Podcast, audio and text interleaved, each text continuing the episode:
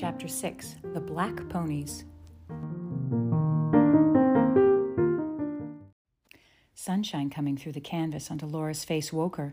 She opened her eyes just as Lena opened hers, and looking at each other, they laughed. Oh, hurry up! We're going to go for the washing, Lena sang out, jumping up. They hadn't undressed, so they did not need to dress. They folded the blanket, and their bedroom work was done. They went skipping out into the large, breezy morning. The shanties were small under the sunny sky. East and west ran the railroad grade and the road. Northward, the grasses were tossing tawny seed plumes. Men were tearing down one of the shanties with a pleasant racket of clattering boards. On picket lines in the blowing grasses, the two black ponies with blowing black manes and tails were grazing. We've got to eat breakfast first, Lena said. Come on, Laura, hurry. Everyone except Aunt Docia was already at the table. Aunt Docia was frying pancakes. Get yourselves washed and combed, you lie abeds. Breakfast is on the table, and no thanks to you, lazy miss. Aunt Docia, laughing, gave Lena a spank as Lena went by. This morning she was as good natured as Uncle Hi. Breakfast was jolly. Pa's great laugh rang out like bells. But afterward, the stacks of dishes there were to wash. Lena said the dishes were nothing to what she had been doing. Dishes three times a day for forty six men, and between times the cooking, whew, she and Aunt Docia had been on their feet from before sunrise till late at night, and still they couldn't keep up with all the work. That's why Aunt Docia had hired the washing out. This was the first time that Laura had ever heard of hiring out the washing. A homesteader's wife did Aunt Docia's washing. She lived three miles away, so they'd have a six mile drive. Laura helped Lena carry the harnesses to the buggy and lead the willing ponies from their picket lines. She helped put the harnesses on them, the bits into their mouths, the hames and on the collars clasping their warm black necks and the tail pieces under their tails.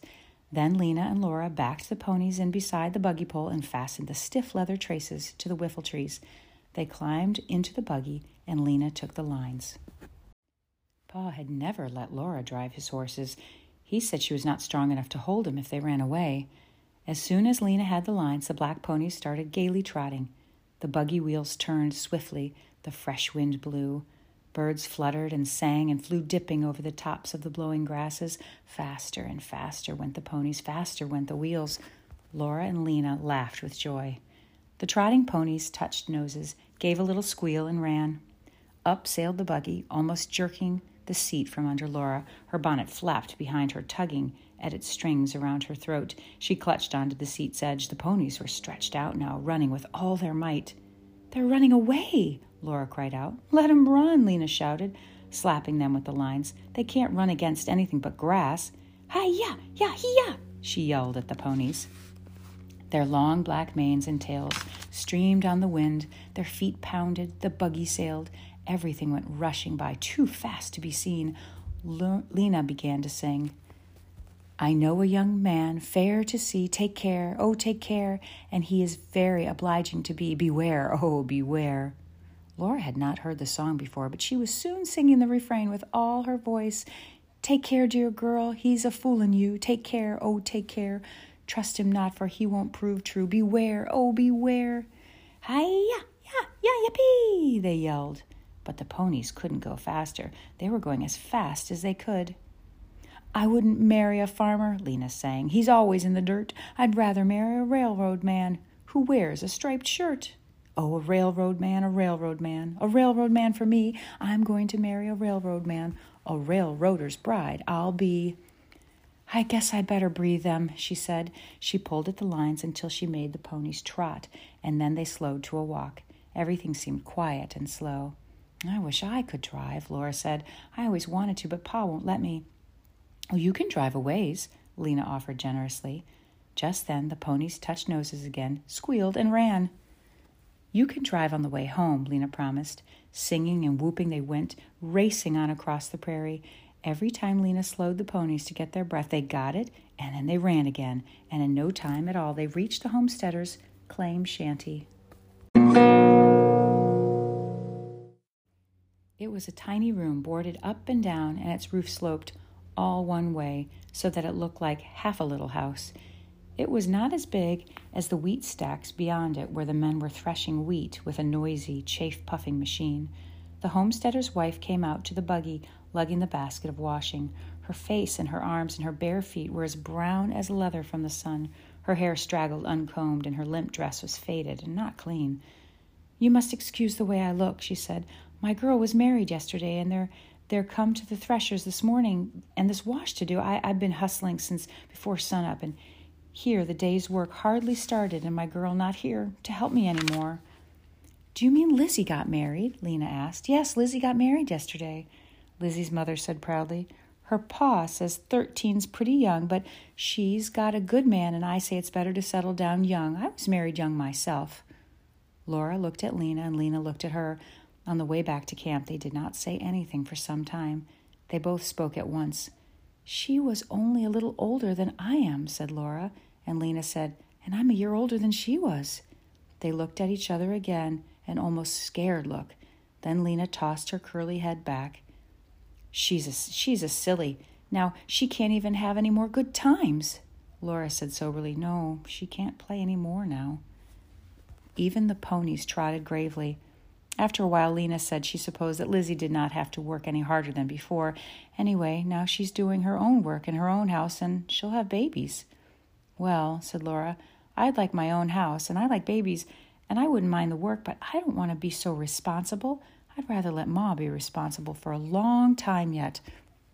And besides, I don't want to settle down. Lena said, I'm not ever going to get married, or if I do, I'm going to marry a railroader and keep on moving west as long as I live. May I drive now? Laura asked. She wanted to forget about growing up. Lena gave her the lines. All you have to do is hold the lines, Lena said. The ponies know the way back. And that instant, the ponies touched noses and squealed. Hold on to them, Laura, hold on to them, Lena screeched. Laura braced her feet and hung onto the lines with all her might. She could feel that the ponies didn't mean any harm. They were running because they wanted to run in the windy weather. They were going to do what they wanted to do. Laura hung on to them and yelled, Yee, yee, yee, yee, yippee! She had forgotten the basket of clothes, and so had Lena. All the way back to the camp across the prairie, they went whooping and singing, and the ponies went running, trotting and running again. When they stopped by the shanties to unhitch and picket the ponies, they found all the top layers of the clean washing on the buggy floor under the seats.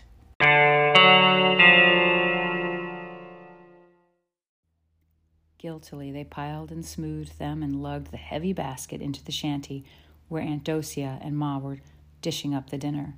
You girls look as if butter wouldn't melt in your mouths, said Aunt Docia. What have you been up to?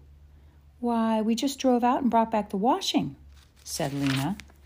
That afternoon was even more exciting than the morning. As soon as the dishes were washed, Lena and Laura ran out again to the ponies. Jean had gone on one of them. He was riding away across the prairie. No fair, Laura yelled. The other pony was galloping in a circle held by its picket rope.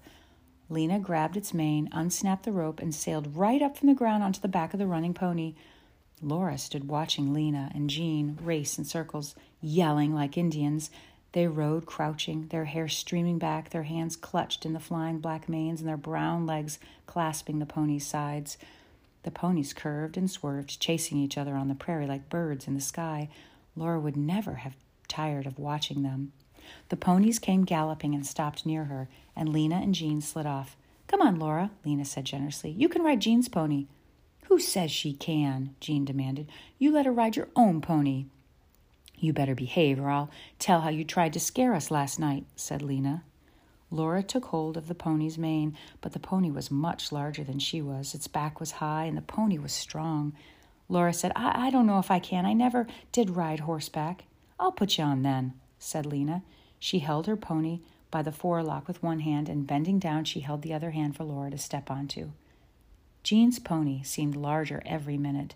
It was big and strong enough to kill Laura if it wanted to, and so high that to fall off it would break her bones. She was so scared to ride that she had to try.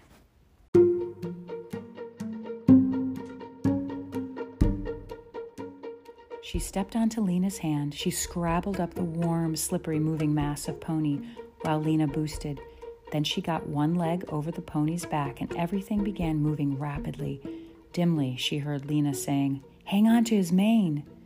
She was holding on to the pony's mane. She was hanging on to a deep, handful of it, with all her might, and her elbows and her knees were holding onto the pony, but she was jolting so that she couldn't think.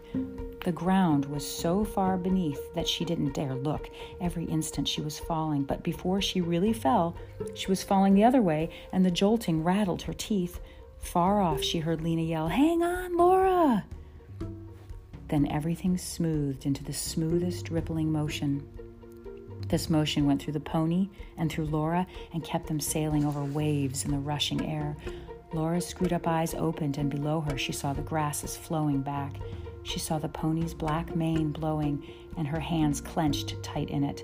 She and the pony were going too fast, but they were going like music, and nothing could happen until the music stopped. Lena's pony came pounding along beside her.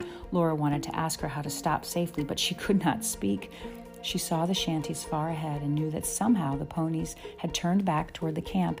Then the jolting began again. Then it stopped, and there she sat on the pony's back. Didn't I tell you it's fun? Lena asked. What makes it jolt so? Laura asked. That's trotting. You don't want to trot, you want to make your pony gallop. Just yell at it like I did. Come on, let's go.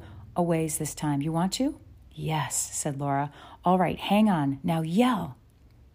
That was a wonderful afternoon. Twice Laura fell off. Once the pony's head hit her nose and made it bleed, but she never let go of the mane.